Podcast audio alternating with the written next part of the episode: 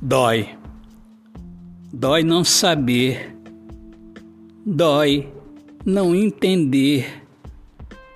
Dói não ver o céu por causa da dor na alma.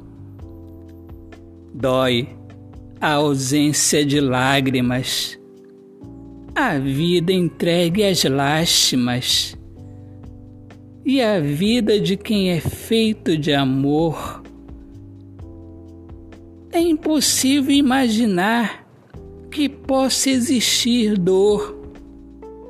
E dor e amor se combinam, pois a dor provoca o grito do ponto final e no fim renasce uma história, renasce o amor.